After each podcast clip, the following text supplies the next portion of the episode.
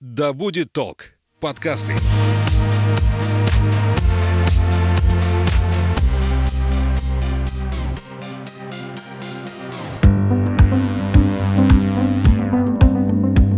Привет, это подкаст «Наука запросто». Я Маша Хоменко, журналист и аспирант-филолог. В этом выпуске мы продолжаем беседу с Валентиной Ключеревой, инженером-исследователем Омской лаборатории археологии, этнографии и музееведения, Института археологии и этнографии Сибирского отделения Российской академии наук. Напомню, в прошлый раз мы с Валей говорили об учебе в аспирантуре, о работе над диссертационным исследованием и преподавании в университете. А сегодня давай поговорим о том, чем отличается этнология от этнографии и чем вообще занимаются этнографы. Я думаю, что мы сюда еще добавим социальную и культурную антропологию. Все это, по сути, одна и та же наука, просто в разных научных школах она называется по-разному. У нас ее раньше называли этнография, сейчас ее называют этнология. Я могу рассказать, чем занимаются наши омские этнографы, на что направлены их исследования. Угу. Тем более у нас есть целый институт при Академии наук в Сибирском Да, у нас отделении. есть целая лаборатория, вот Мгм. наша омская, то есть ну, небольшой такой коллектив, да. На самом деле темы довольно разнообразные. Наши омские этнографы изучали этническую историю татар Среднего Прииртышия, изучали историографию отечественной этнологии, изучают различные религиозные течения в Омской области, национально-культурные организации, системы питания. То есть здесь мы видим и некие традиционные такие этнографические темы, да, быт, культура и все прочее, и видим какие-то новые совершенно темы, те же национально-культурные организации, да, встраивание их в современную систему. Мгм. Есть такой вектор на Казахстан сейчас. Вот у нас два проекта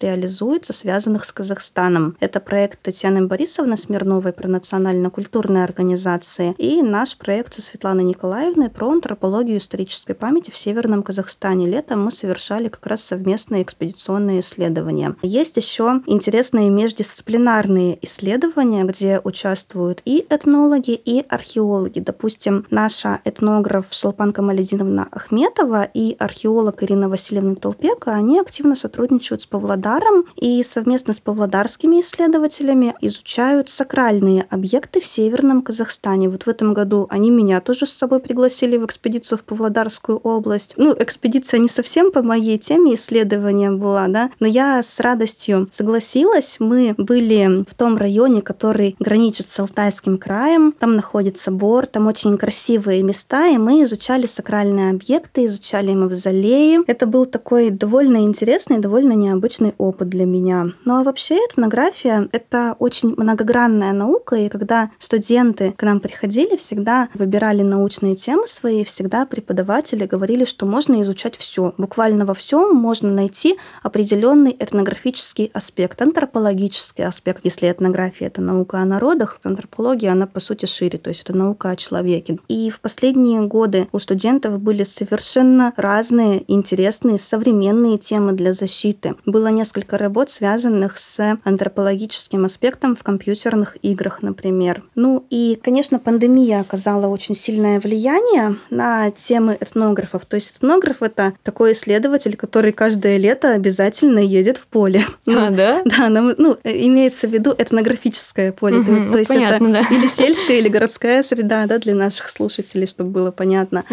Но в период пандемии приходилось сидеть, заниматься какими-то кабинетными исследованиями. У меня, допустим, с 2015 года были ежегодные поездки в Казахстан. По два-три раза в год я, как правило, ездила. А вот в 2020 по начало 2022 года я сидела, думала, чтобы такое изучить дистанционно. У меня, допустим, была работа про художественное произведение, современное художественное произведение. Мы с автором, он живет в Астане, списывались в WhatsApp, созванивались, он присылал голосовые, я делала расшифровки, то есть, ну, приходилось внедрять какие-то дистанционные методики, хотя у нас э, в нашей этнографии всегда приветствуется именно живое общение. Поделюсь тоже опытом, когда я училась еще на бакалавриате. На втором курсе у нас должна была быть а, диалектологическая практика, но поскольку не то чтобы не было какой-то возможности выехать, там все было в порядке, но э, уже накопили столько материала диалектологического, очень много карточек. До нас люди ездили по деревням, собирали, буквально предыдущий курс э, ездил в деревню собирать вот эти Мгм. вот слова, интересные фразы, фонетические облики, как как люди говорят. А нам нужно было просто это все внести в компьютер, скажем так. Угу. Это было тяжелое время, потому что, ну, каким-то личным вещам я не могла работать днем, а мне нужно было делать это ночью, и я вот так вот...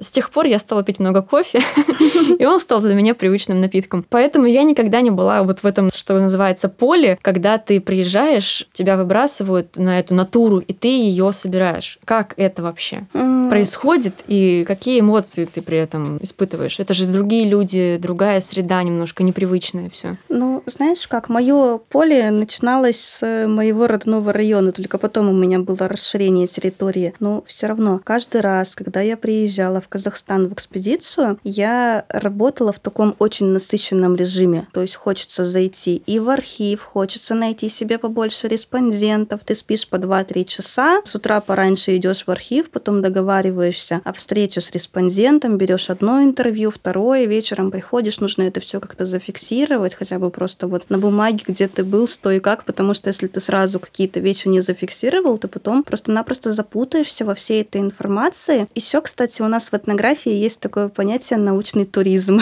Mm, что да, это? это возможность увидеть какие-то новые места, отдохнуть. Ты приезжаешь из каждой экспедиции, у тебя очень много эмоций, радостных, положительных эмоций, и ты как будто с отпуска возвращаешься ну, с такими новыми научными идеями. Ну, надо расшифровывать все свои интервью, все это воплощать в какие-то научные статьи, разбирать папку камеры на телефоне, потому что обычно очень много фотографий. Приходишь в библиотеку, в архив, начинаешь все фотографировать. Да, Где да. можно фотографировать, опять-таки, там тоже сложности есть определенные. Да, но мы об этом еще тоже скажем, Мгм. потому что это интересная вещь.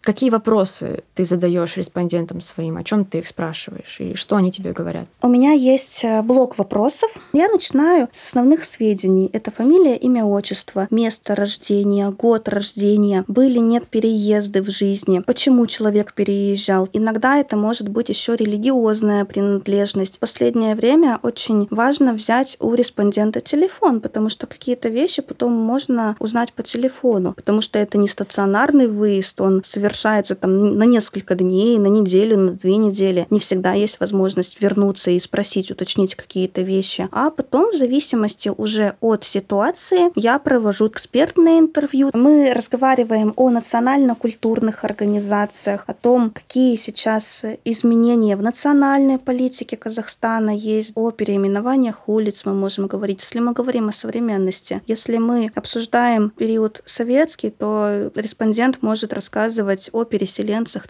целинниках, допустим, и так далее. Все зависит, конечно, от того, какое происхождение у респондента, кем он является по этнической принадлежности. Конечно, это вот основной вектор для интервью задает. То есть у меня такие полуформализованные обычно интервью. Я собираю основные сведения о человеке, а потом в зависимости от этих основных сведений мы выбираем тему, которую мы можем обсудить. То есть с кем-то мы можем обсудить учебники по истории Казахстана, допустим, а с кем-то мы можем обсудить дореволюционное казачество или дореволюционные крестьянские переселения. В зависимости от того, какая история у человека. А как ты подбираешь этих респондентов? Ну и вообще, как люди идут на контакт? С охоткой или? По-разному. Ну, обычно, видишь, мне легко в какой-то степени подбирать, потому что я сама из северного Казахстана. И для большинства респондентов я своя. Многим нравится, что кто-то из местных выходцев изучает историю данного региона. И большая часть информантов, они с радостью идут на интервью. Из кого-то приходится вытягивать информацию, начинаешь объяснять, что нет ничего страшного. Вы просто расскажете про свою бабушку, где она родилась, какая у нее была жизнь, как она работала в совхозе. Ну, какие-то просто обычные банальные вещи. Да, большинство, в принципе, довольно позитивно относится. Ну, я стараюсь, конечно, подбирать экспертов. В роли экспертов могут быть редакторы газет, ученые, исследователи, историки это могут быть,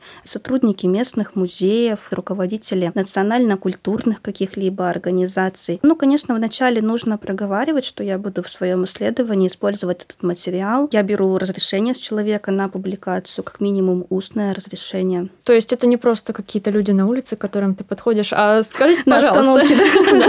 Нет. Соцопрос. Нет, это осознанный выбор респондента. Понятно. Вот, теперь вернемся к работе в библиотеках и архивах. Мы с тобой обе это делали.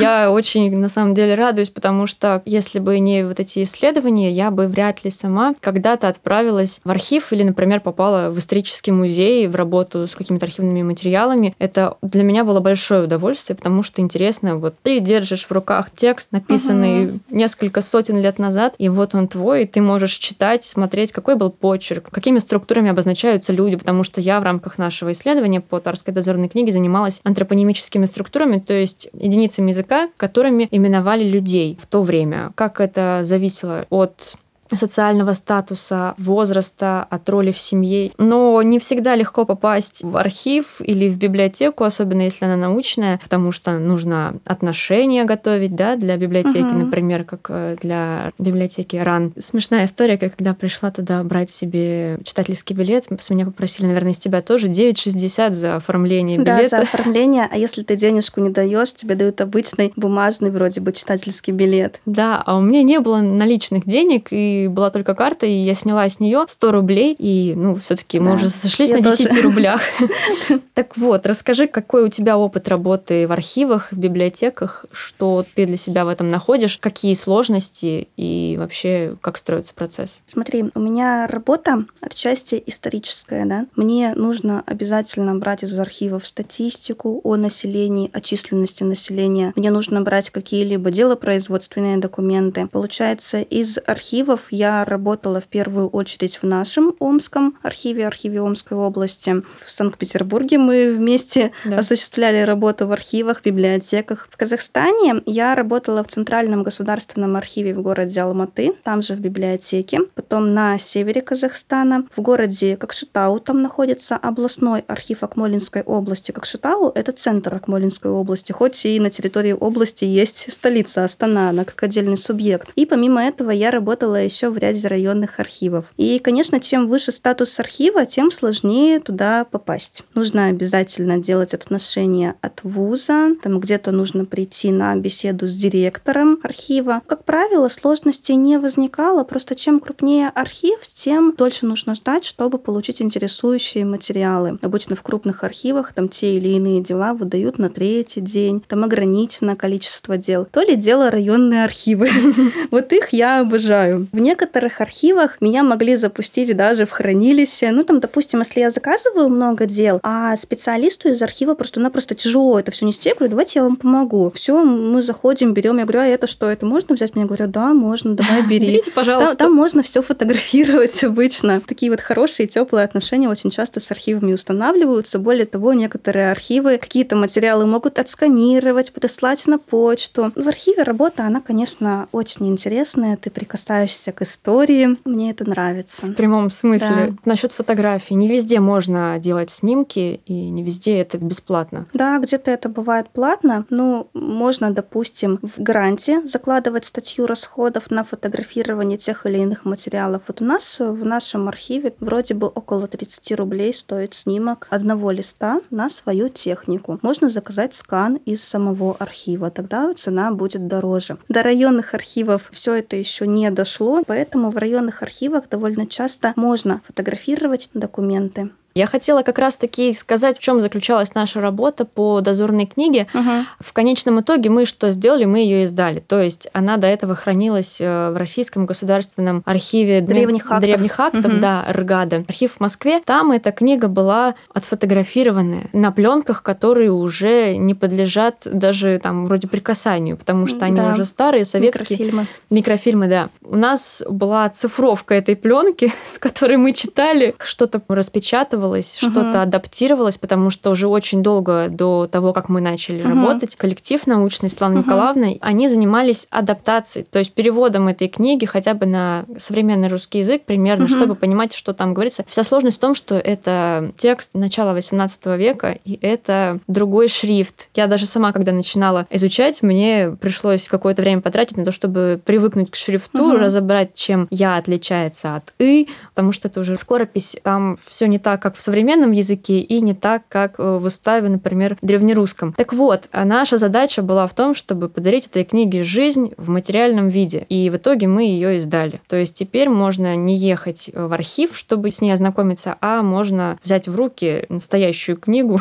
да. и полистать, чтобы вообще почитать о том, кто жил на территории Тарского уезда. В 1701 году. Да. И можно прочитать как в оригинальном варианте, это третий том книги, но также еще есть издание в современной графике. Да, да. Все читабельно. Вот такая работа с архивами. Вот зачем она нужна. И на самом деле можно сказать, что еще очень много памятников, которые есть в рукописном виде, да. есть в частичной оцифровке. Они хранятся на микрофильмах, на фотографиях, как сканы, но многие очень не изданы. К этому сводится работа многих ученых. Теперь, я думаю, можно перейти уже к другой теме, не только наукой жив человек, да? Чем еще ты занимаешься в свободное время, если оно у тебя есть? Что кроме науки составляет твою жизнь? Свободное время, да, конечно, есть, но я сначала хочу сказать о том, что этнография — это своего рода тоже увлечение, угу. потому что каждая конференция, она включает и научную составляющую программы, и также культурную составляющую. И здесь появляется как раз научный туризм. Вот мы недавно ездили на конференцию в Барнаул, мы два дня работали на секциях, потом на третий день мы поехали на экскурсию, весь день нас возили по Алтайскому краю, Свозили на Белокуриху. То есть этнография — это тоже увлечение, за которое можно еще и получать зарплату иногда. Угу. Что помимо этого? А, я люблю слушать различные интервью, подкасты. Мне, допустим, очень нравится канал «Основа» с Борисом Веденским. В последнее время стали нравиться очень лекции Насти Четверяковой про искусство. А, я люблю смотреть разные интервью про урбанистику, про архитектуру. В зал иногда хожу на разные направления, беру абонемент моменты. У меня есть коллекция комнатных цветочков. О, да. Какие у тебя в коллекции? Ой, у меня есть традисканция, сансевирия. Ух. Много. Показатель возраста, да, наверное. Не знаю, мне кажется, это просто от человека зависит. Вряд ли это возраст, просто, наверное, это темперамент, увлечение. Просто кому-то интересно, кому-то нет. Да. мне тоже раньше не интересно было, я даже не знала, какие у нас дома есть. А потом Цветы. раз? А потом оп, и такой... Да как-то наука помогает тебе в жизни вообще? Ну, если вот отвлечься от того, что наука составляет большую часть жизни, а вот повседневность. Да, конечно, этнография, она помогает общаться с людьми. То есть, если я в школе была таким довольно закрытым ребенком, да, то когда вас привозят в этнографическую экспедицию после первого курса, вы выходите в село, и вам нужно найти себе респондентов. Mm-hmm. Вы никого абсолютно не знаете, и ты учишься находить общий язык с людьми, выслушивать проблемы человека, потому что очень часто тебе какую-то лишнюю информацию дает респондент, но ты учишься вот некой такой терпимости, учишься пониманию и умеешь налаживать отношения с людьми. Я очень рада, что ты пришла ко мне в гости, что мы наконец встретились после нескольких лет. После гранта. Да. Можешь ли ты пожелать что-нибудь тем девушкам, которые соберутся в науку, может быть, в антропологию, в этнологию? Почему это стоит того? Для начала я скажу, что я очень надеюсь, что когда-нибудь в Омском университете вновь откроют направление антропология и этнология. Его, к сожалению, сейчас нет. Вот в этом mm-hmm. году не было набора студентов. Хотя с момента основания вуза были этнографические антропологические экспедиции. Вот, если это направление откроют, я хочу пожелать антропологиням, этнографиням нашим хороших, э, интересных респондентов и ярких впечатлений в экспедициях. Спасибо большое. С нами была Валентина Ключерева, инженер-исследователь Омской лаборатории археологии, этнографии и музееведения Института археологии и этнографии Сибирского отделения РАН. Ну а я скажу слушателям, будьте внимательны к тому, что формирует вашу жизнь, к тому, кто был до вас в вашем роду, потому что это все то, что привело вас туда, где вы есть. И не бойтесь двигаться вперед, пусть там будет много всего интересного. Всего доброго.